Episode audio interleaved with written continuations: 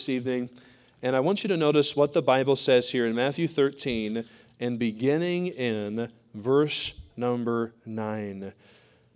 Who hath ears to hear, let him hear.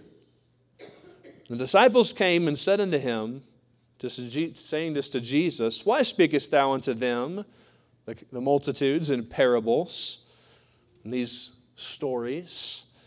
And he answered and said to them, Because it is given unto you to know the mysteries of the kingdom of heaven, but to them it is not given.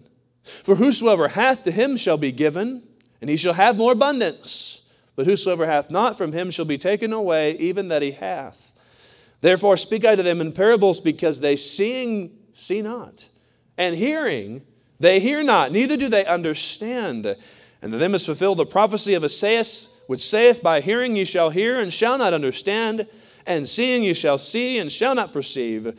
For this people's heart is waxed gross, and their ears are dull of hearing, and their eyes they have closed. Lest at any time they should see with their eyes, and hear with their ears, and should understand with their heart, and should be converted, and I should heal them. But blessed are your eyes, for they see, and your ears, for they hear. For verily I say unto you that many prophets and righteous men have desired to see those things which ye see and have not seen them, and to hear those things which ye hear and have not heard them. Now, there's a lot that is said in this passage of Scripture in the context that we're not going to cover and discuss, but Jesus made a principle very clear in this passage of Scripture, and that is that many people who can hear have never actually heard. Hearing, they shall hear not. Seeing, they shall see not. Now, obviously, spiritually speaking, what Jesus was talking about is those people who don't have the Spirit of God in their life, they haven't trusted Christ as their Savior, they're spiritually blind, and they cannot understand the, the spiritual truth that's revealed to us in God's Word. 1 Corinthians chapter 2 talks to us about that principle right there. But it is very possible for people to be able to hear something that's being said and not really receive what the Lord intends for us to receive from what is being said. And Jesus often used parables because of this. He used parables to communicate truth, to bring it down to the level of the people so that they could understand the truth that he was trying to communicate. That's one of the reasons he used these parables. And in a certain sense, that's the same way that I'd like to use these signs tonight to communicate some biblical truth that God spoke to my heart about as we were going through this sign language course. And so just have a little bit of fun with this. Now, here's the rules tonight. Are you ready for this? You have to do the signs with me. All right? Even you, Austin, I'm watching you. He's up there helping with the sound. All right, we have to do the signs tonight, and especially those of you who know signs, you can correct me when I'm wrong. Okay, I'll probably be wrong on a few tonight.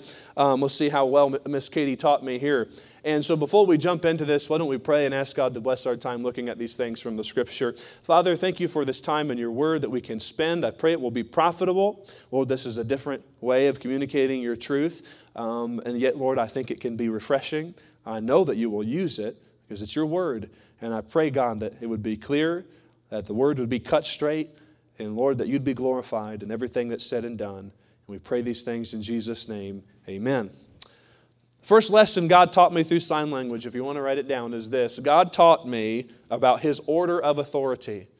Now, we started out with Leviticus 18 this morning, and now we're going to toss. We're going to start off tonight with the order of authority. We'll go ahead and get the hard one out of the way tonight. But there are three signs that we learned to describe a man, a woman, and God. You know, you describe a woman. Does anybody know what the sign for a woman is? Not, not girl, but a woman. What's the sign? You know what it is? There you go. You start right here and you come down. And you come down to your heart, okay? You say, why is that? Because ladies talk a lot. You got to start right here, okay? No, that's, that's not what Miss Katie said, but um, the guy, you know how to do a man? You start at the forehead, you come down. That's because guys think they know it all, okay? Yeah, I was paying attention. I was paying attention. You start here and you come down. So, woman, man, how do you do God? You start up here and you come down. Now, some of you aren't doing the signs, all right? I'm going to have you come up here. Eh, I'm just kidding with you. But God is here. And so we have woman, we have man, and we have God right here. Some of you are really, really getting busy there with your up and down. I'm glad, I'm happy for you there. But God, He's above all. And we see something demonstrated to us about the order in which God created this world um, between a man and a woman and God. There's an underlying biblical principle that as I was learning that, I said, wow, there's something to learn from that. I want you to go in your Bibles with me to Genesis, Genesis chapter 1. This is something we've learned. Um, we we actually, it's been two years ago now. We, we talked on this subject early on in our study in the book of Genesis, but Genesis chapter 1. And what we find in the book of Genesis that is that God created man and woman equally, and each with a specific and unique purpose. He made them equally. Important to understand, but He made them each with a specific purpose, a specific role to fill. The Bible says in Genesis 1 verse 27 So God created man in his own image. In the image of God created he him, male and female created he them. So from the very beginning, what we find here communicated to us in the scripture is that God gave to the man and the woman each their own unique and beautiful role to fit in in society. And as we study on in the book of Genesis, we begin to see the Lord describing those roles more perfectly for us. Going to Genesis chapter 2 and verse 7, the Bible says, And the Lord God formed the man of the dust of the ground and breathed into his nostrils the breath of life, and man became a living soul. And the Lord God put a garden eastward in Eden, and there he put the man whom he had formed. Verse 15 And the Lord God took the man and put him in the Garden of Eden to dress it and to keep it. Provider and protector. From the very beginning, is one of the reasons that God created the man, one of the roles God gave him in this society. In the same way, in Genesis 2, the Bible also communicates to us how God created the woman and the role that he gave to her. In Genesis 2:18, the Bible says, "And the Lord God said, It's not good that the man should be alone. I'll make him and help meet for him." The man was created to provide and protect. The woman then was brought into creation on the same day, I believe, that the man was created, to be a helpmate, to be a helpmate to the man. And from the very beginning, we see the Lord specifically, beautifully creating men and women and making them each to fit into a particular role in this world. And I say to you this, this evening the roles of men and women, they were not the result of the curse. And I've heard people try to say that before. Well, the reason the things, things are the way they are is because we sinned and then God cursed us. And that isn't true. God created men and women to have these specific and beautiful roles before the curse was ever brought in. What the curse did is that they made the roles that we have to fit into more difficult and sorrowful. It's one of my favorite John MacArthur quotes. He, he describes the women's plight in life as having to continue to give birth to little sinners and to be married to a big one. and all you ladies said, Amen. There you go. Thank you very much. It's funny, but if I said something like that about the women, I, the men couldn't say amen, but y'all can say amen. I don't understand how that works, but, anyways. But from the very beginning, God has made the roles for men and women very clear. Number one, He is supreme. And then there's the man, who's to be the head of the home. And there's the woman, who's to be the heart of the home. And even in something as simple as sign language, we see those roles communicated. I'm not going to take the time to go here. But this principle is taught throughout the scripture. If you go to Ephesians chapter 5, the Bible talks about the role of men and women. Ephesians 5, verses 22 uh, through 31. You can read it yourself lady. We've been there many times as a church. The Bible talks about these roles in the context of the home and how significant it is that we understand the role we fit in into our home. Um, they're each equal, unique, but they're each a God ordained, place for us to fit in. In, this, in, the same, uh, in the same breath, 1 Timothy chapter 2, verses 11 through 15, it talks about our roles in the church. And uh, a, woman, a woman can hold a role a man should not hold, could not hold. And contrariwise, a man can hold a role in the church that a woman should not hold. No one better than another, just different. It's important we understand God's order of authority because we're living in a time where something called egalitarianism is on the rise. Anybody know what egalitarianism is? All right. That is particularly in the context of the church, women trying to assume places of leadership that the Bible has clearly said they should not hold on to. And it's becoming a commonplace thing in our day and time. Now, I'm not going to get up here and, and banter and rave on this for a while, but it's something I learned in something as simple as sign language, understanding the roles that God has given us in this world, and something as simple as God, man, and woman. And it's something I think that we can learn from in the scripture. By the way, no human role is better than another. We're just all different. We men, the Bible says it's not good that we should live alone. And I think we know that very clearly. That's why God brought women into the world. We, it would not be possible for men to exist without women, nor would it be possible for women to exist without men. No matter how much you try to convince yourself that isn't true, it is true. We need each other. 1 Corinthians chapter 11, verses 11 and 12, it says, Nevertheless, neither is the man without the woman, neither the woman without the man in the Lord. For as the woman is of the man, even so is the man also by the woman, but all things of God. And so the first thing I learned that God taught me through sign language is his order of authority. Here's the second thing I learned if you're writing things down. The second thing God taught me is he taught me about knowledge, understanding, and wisdom. I love this. I love how sign language is very descriptive about things. He taught me about knowledge, understanding, and wisdom. I want you to turn to Proverbs chapter 2 in your Bibles with me. Proverbs chapter 2. What's the difference between knowledge, understanding, and wisdom? Well, you find your place there in Proverbs chapter 2, and then I'll show you the signs for them. The sign for knowledge you're putting something into your head. Knowledge is truth that is attained. You're putting something into your head. All right? The sign for understanding. You take your index finger and ding, it's like a light bulb, okay? Okay? There's understanding. All right? Understanding is truth that is apprehended. Knowledge, truth that's attained. Understanding, truth that's apprehended, wisdom. You take uh, the letter X from the alphabet, kind of looks like Captain Hook there for you, okay? And you tap your forehead like that. All right? This is wisdom. All right? Wisdom is not truth that's attained, it's not truth that's apprehended, but wisdom is truth that is applied. It almost has the idea of you're, you're, you're, you're taking something out of your head. That's, that's, that's, that's what I think about when I think about wisdom. You're taking something out of your head because it's in there, you know it, you understand it, but now you're using it in practical living. And so the Bible teaches us the difference between knowledge, wisdom, and understanding here in Proverbs chapter 2. And I want you to see what the Lord has to say here in Proverbs chapter 2 in verse number 6. The Bible says, For the Lord giveth wisdom, out of his mouth cometh knowledge and understanding. All true knowledge, understanding, and wisdom come from the Lord, the Bible teaches us here. All of it comes from the Lord. Excuse you. the Lord gives wisdom. Out of his mouth cometh knowledge and understanding.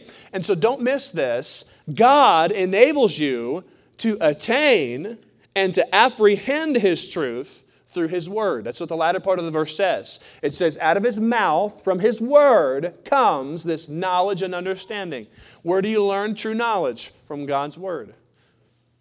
Where do you gain true understanding? Through God's word. That's how you gain God's that's how you gain truth and that's how you apprehend, understand God's truth is through his word. But where does wisdom come from? What does the first part of the verse say? For the Lord what? He gives wisdom. Now that's different. You see, it is the Lord who enables you. Once you have come to a place of knowledge of His truth and understanding of His truth, it is the Lord that then enables you to put His truth into practice.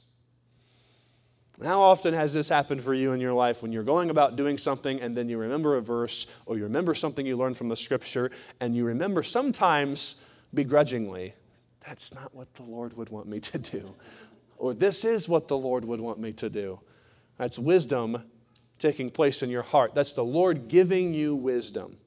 And uh, boy, it's been a long time since we had our study in the book of Proverbs, but when I learned those signs, how helpful that was in understanding the difference between all of these things. And let me say this to you you can know and even understand something, but not put it into practice.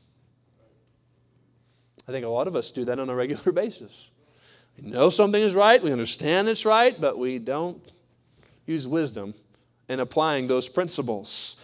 But it takes wisdom from God to be able to put God's truth into shoe leather. By the way, this is one of the reasons why on my daily prayer list, one thing I have on there is wisdom. I pray that God gives me wisdom. I pray that God gives me wisdom as a husband. I pray God gives me wisdom as a father. I pray God gives me wisdom as a pastor. And in many other areas of life, I pray specifically for that because James chapter 1 and verse 5 says, um, if any man lack wisdom, let him ask of God, who gives to all men liberally and upbraideth not, and it shall be given him. Now, that's a promise you can bank on. God says if you feel like you're lacking in understanding or you're lacking in, in, in knowing how to apply His truth and, and to, uh, uh, to apply His truth in a certain situation that you're going through, then you need to ask Him, God, I need wisdom. I don't know. I don't know what you want me to do here. I need wisdom to know how to take the knowledge you've given me and the understanding you've given me to apply it into this situation right here. That's what the Lord teaches us about the understanding of knowledge, understanding, and wisdom. And that was helpful to me. I hope that's a help to you. Now, these are simple things, but I tell you what, helps us understand these truths from a different light. So, number one, God taught me about his order of authority. Number two, God taught me about knowledge, understanding, and wisdom. But I want you to notice number three with me here. And that is this God taught me about faith. Y'all still with me tonight? All right, God taught me about faith. Now we're going to do several signs here. My only hope of keeping y'all awake tonight, okay, is you doing the signs with me. All right, so get ready. We're, we're going to learn some more signs here tonight. Some of you kids, you should learn these signs too. All right. Uh, in fact, if, if, you can, if you can show me one of the signs I teach tonight after the sermon, I'll not accept sermon notes tonight. You need to show me a sign tonight in order to get your piece of candy tonight, okay? Uh, that's how I know you're listening. All right, here's the, here's a sign for us to practice here the sign for believe. When you believe something, that's belief. It's, it's here, but it's something you hold on to. That's the idea communicated with that. Uh, it's a knowledge in your head that you grab a hold of. That's the idea communicated with belief. So here's believe. Here's another one the sign for trust. I really like this one. The sign for trust. Am I doing it right? All right. I'm looking at my, my helpers here. Make sure I'm not leading you all astray. The sign for trust, it's almost like a, a, a truth is going by and you grab on a hold of it. And it's interesting, it's pointing upward. Trust. This is trust. So there's belief, there's trust, okay? Faith. What's faith? Well, faith is like this. Well, you're going straight down. A lot of times Katie just does this, she says. But the proper way to do it is starting at your head. And there's a, there's a reason for why I want to emphasize those things. So we have belief, okay? We have trust, and we have faith. And these, you're taking two F's, okay? and you're, put, you're putting those together. That's, that's, that's what communicates the faith there. It's why it's different um, than, uh, than the other signs there. Now, in all of those, it's interesting to me that you're starting with some type of, uh, uh, of truth or knowledge, and then you're grabbing a hold of it. That's the idea. That's what makes things different than just mere knowledge or understanding. Faith, probably the best definition of faith we know is in Hebrews chapter 11. If you want to turn over there with me, Hebrews chapter 11. And this is a familiar passage of Scripture to us, but Hebrews chapter 11 and verse number 1. The Bible says here in this passage of Scripture, now faith is the substance of things hoped for and the evidence of things not seen. Faith is substance. Substance when you don't really have anything to hold on to. It's a substance that's found in your knowledge of a truth, and that truth is God's Word. I may not be, have, have anything material uh, to be able to demonstrate why I believe in something, but it's a truth that I hold on to. That's the idea of faith. I like de- this definition of faith we learned from the book of Genesis. Faith is not being able to see, but believing the word of the one who can see. That's the type of faith that's demonstrated here in Hebrews 11 and verse 3 when the Bible says, um, through faith, we understand that the worlds were framed by the Word of God, so that the things which are seen were not made of things which do appear. And we can't see how God created the world, but by faith in God's Word, we know that God's city did it and we believe it. It's something we know from God's Word that we've held on to. It's a truth that we've been made aware of and we've held on to. We've trusted in it. We've believed in it. We've put our faith in it. And so faith is rooted then in the truth of God's word or in the promises that God has made to us in his word. Now here's promise. You ready for this? You watching? Here's promise. All right? It's a word that's spoken. It's like you're locking it away, you're sealing it. It's promised. All right? Now, when God promises us something, it's as good as done. I mean, he's never not going to keep his word. His word is something that we can put our faith in. His word is something we know we can believe in. Because his word is a word that even when we doubt, now I don't know how to, how to do doubt. I didn't, I didn't even think about that. Doubt, all right? Pulling the wool off your eyes. That's what it was. Doubt. Even when we doubt what God says, his promise is still secure. And here's the wonderful thing about it even when you and I are prone to doubt what God has to say, His promise still holds fast to us. Even when we're not faithful to keep our faith solid in Him, if we've trusted in the Lord and in His promise concerning salvation, concerning whatever it may be, we know that His promise will hold us secure. That's why I like another song I hope to be able to sing someday. When, when I fear my faith will fail, he will hold me fast. When the tempter would prevail, he will hold me fast. I'm glad that we can put confidence in the promise of God's word through our faith in him. And uh, that's a significant truth for us to understand there. Now, we've got to move along. We're almost out of time. I don't think I'll get through all of these, but I want to get to a couple more of these. Write this fifth thing down here uh, or this fourth thing down here. I'm just going to mention this because we've parked on this quite a while here in Hebrews. But th- I love this, all right? Um, this sign right here. You know what it is? Finished. I'm done. And this reminds me of a, of, eh, eh, you know, it's, it's what you do when you're sitting at the dinner table and someone comes to you, okay? And they say, You want another biscuit? And you're like, No, I'm done. Don't, do not give me any more. Okay? Eh, it's kind of one of those universal signs, but it also reminds us of someone else who stretched out his arms the same way and said the same thing. It is finished. Jesus Christ. And boy, that's a wonderful reminder of his finished work. I had a lot more I want to say on that, but we parked on that for quite a bit here lately, and so I'm going to move along because I want to try to communicate some of these other things to you here. Write down this fifth thing God taught me about leadership. God taught me something about leadership through sign language. I want you to turn to Matthew chapter 23 in your Bibles. Matthew chapter 23. I know this is a little different tonight. I hope it's helpful to you. Matthew chapter 23 in the scriptures. It's hot up here. I'm going to take this jacket off.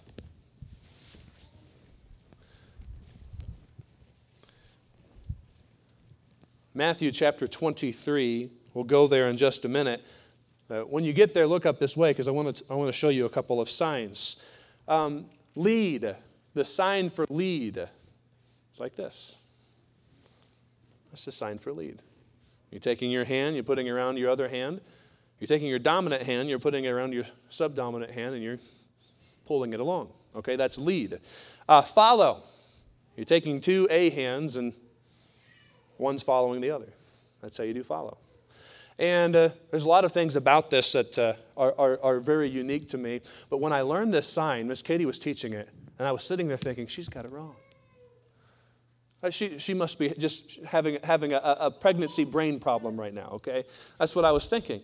Because she was telling me to take my dominant hand and have it be the one who is here. I thought, well, lead. I, I need my dominant hand to be the one who's leading, who's, who, is, who is leading the other one forward. And then she kept emphasizing that. And, and I, and I, kind of, I think Miss Berta was there that week. I looked at Miss Berta and I was like, Am I supposed to do it with this hand? And yeah, she said with that hand. I was like, this, this can't be right. And I looked in the book. That's what the book said too. Man, all these people, they've all got to be wrong. This is not leadership. And then the Lord spoke to my heart. He said, Yes, it is leadership. It's leadership how I intended it to be. See, in the eyes of God, the leader is not the one who drives other people forward. But in the eyes of God, the leader is the one who leads from out front. Matthew 23 and verse number 11. This is what the Bible says. It says, But he that is greatest among you shall be your what? Servant. The Apostle Paul said in 1 Corinthians chapter 11 and verse number 1, Be ye followers therefore of me, even as I am of Christ.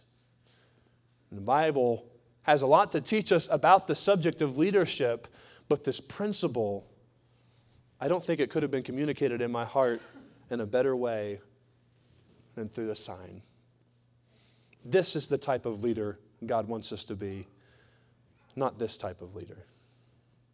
And there is a difference. I was reading, I can't remember the name of the author right now, but I was reading someone who's talking about shepherding. And they made this statement.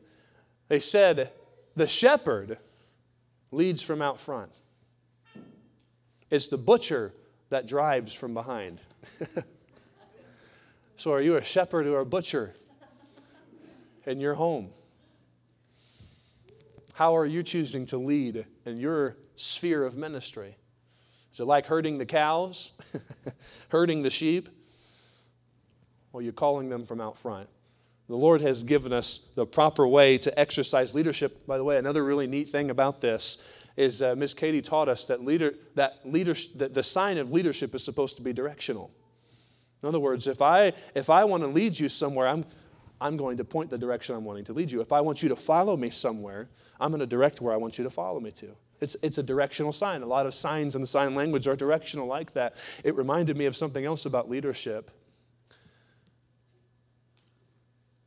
You really don't have any business having people follow you and really don't probably won't have any people following, following you unless you're taking them somewhere.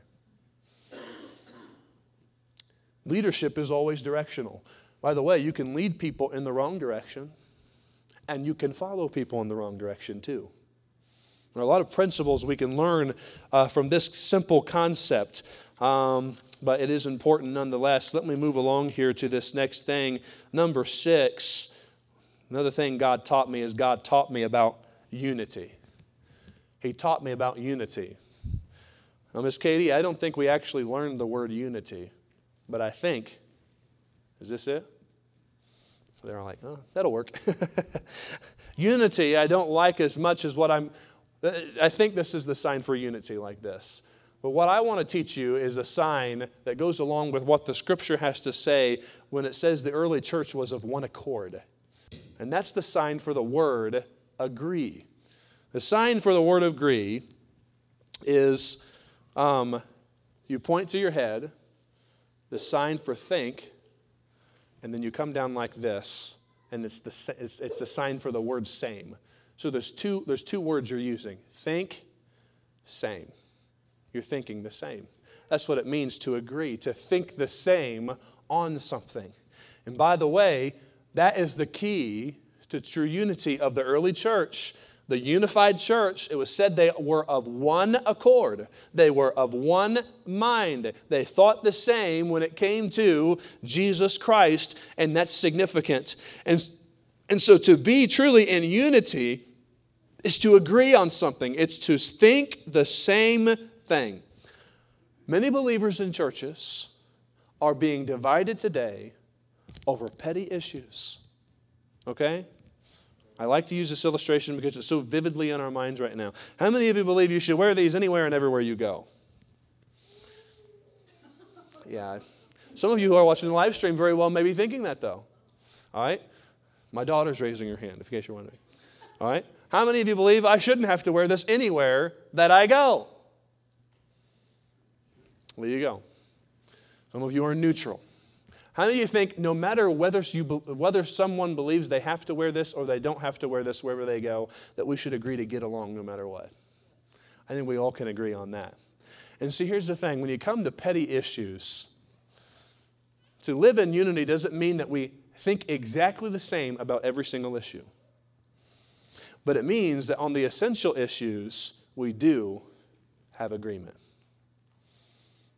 And we're being reminded of the Augustine quote that I can't quote right now, but um, he essentially says the same thing. We can disagree on all of these other petty things, but in all things, we should be able, all the essential things, we should be able to come to a place of unity. We may disagree on music. We may disagree on dress. We may disagree on, on how many services we do or don't have, or whether or not this instrument should be used, or whether or not that thing should be done, or whether or not someone should wear a mask. We might disagree on a plethora of things. But if we can agree on the gospel of Jesus Christ, you and I can have fellowship together. There are issues that ought to divide people. There's no doubt about that but there are essential issues that also ought to bring us together. And it is a sad thing when a church allows pettiness to divide it. When we have something so much more wonderful than our little petty preferences that ought to be bringing us together. Unity. Let me give you a couple passages of scripture. We'll not go to all of them, but Philippians chapter 2 and verse 5 says, Let this mind be in you, which was also in Christ Jesus we think as Christ thinks, as the scripture instructs us to think, that will bring our hearts together. Philippians 1.27 says that we're to uh, strive together to be of the same mind and strive together for the faith of the gospel. And that is significant for us when it comes to this subject right here. And we're almost out of time, so let me give you this final thing. The final thing that God taught me about sign language is He taught me about how to continue. And I love this sign. It stirred my heart uh, as a pastor and as a, as a young man in the faith. The sign for continue. The sign for continue, you start with doing the sign for stay, which is you're taking your right thumb or your, the thumb of your dominant hand. If you're left handed, you'd use your left thumb. You're taking your dominant hand and you're putting it on top of, is this correct? Oh, well, this is what, this is, this is what the, uh, thing said. Okay, regardless. She's saying do this. That's a lot easier, anyways, okay? The book said to do this, but she's saying to do this, so we'll go with what she said. But you're doing the sign for stay, and then you're pushing it forward.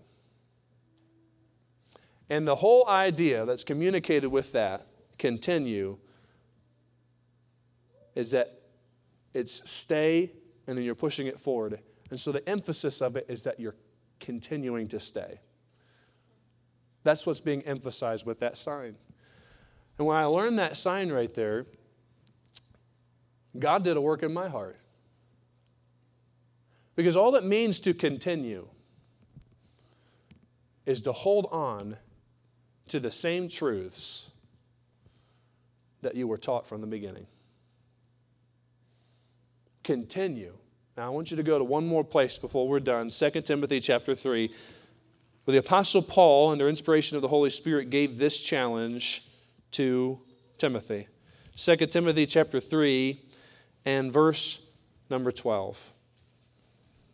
I think this is important for us, church, in the middle of this time that we're going through right now to understand this truth.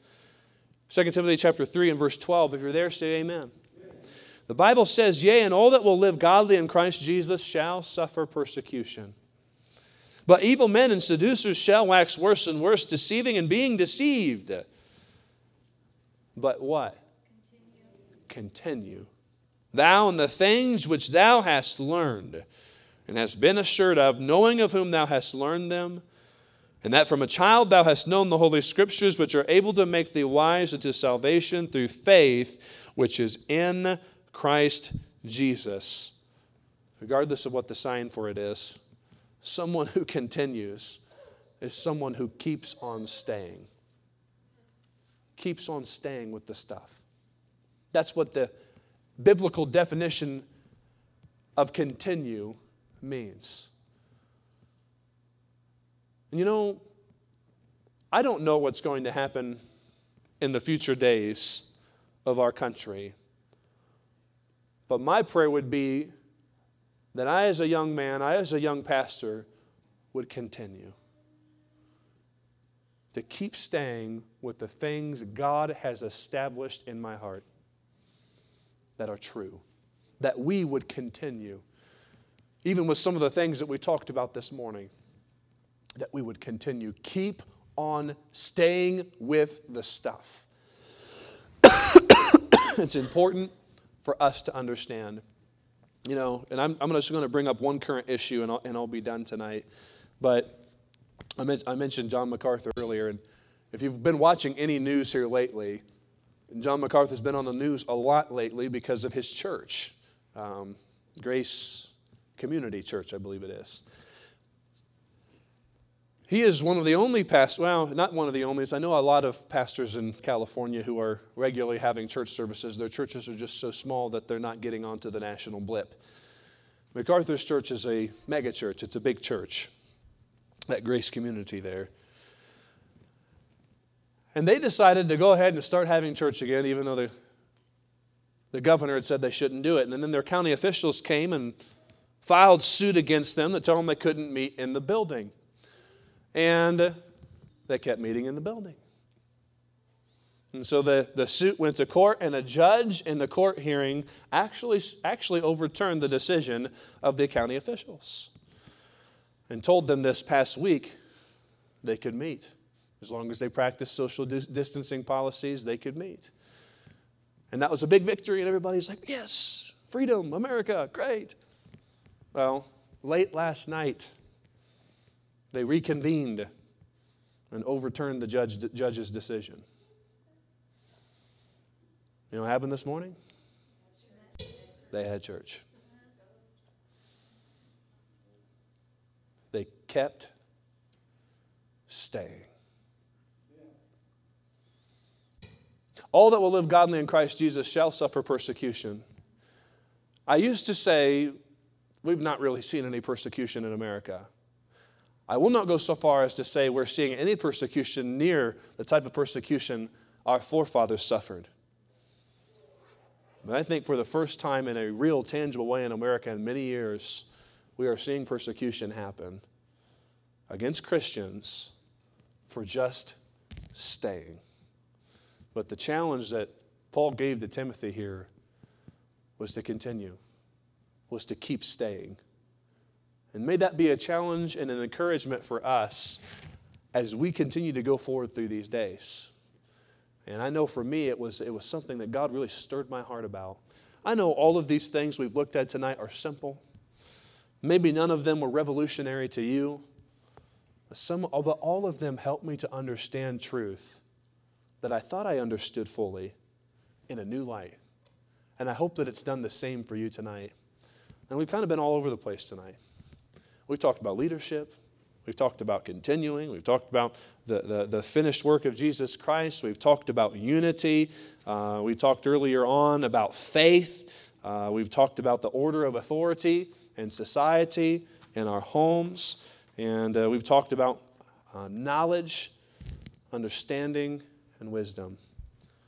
I don't know what part of what we talked about tonight was for you, but I will say something to you Listen, anytime we hear the Word of God, it is not to merely give us knowledge. It is not merely to give us understanding. But the Bible says in 1 Peter 3:18 that 2 Peter 3:18 that we're to grow in grace. Grace. The Lord giveth wisdom. Grace is the ability God gives us beyond our own ability to take His knowledge, to take the understanding of His truth, and put it into practice. James says, Be ye doers of the word and not hearers only. And what I would challenge you as a way of invitation here this evening is to take what God has done in your heart tonight and don't just stuff it in your head to be more knowledge, but having understood something, now make a decision to put it into practice. Make a decision to put God's truth into practice tomorrow morning. However, God's worked in your heart. And that's my challenge for you for this invitation. So let's bow our heads and close our eyes together. Our heads are bowed, our eyes are closed. Know it was more teaching tonight than preaching, and yet I believe there's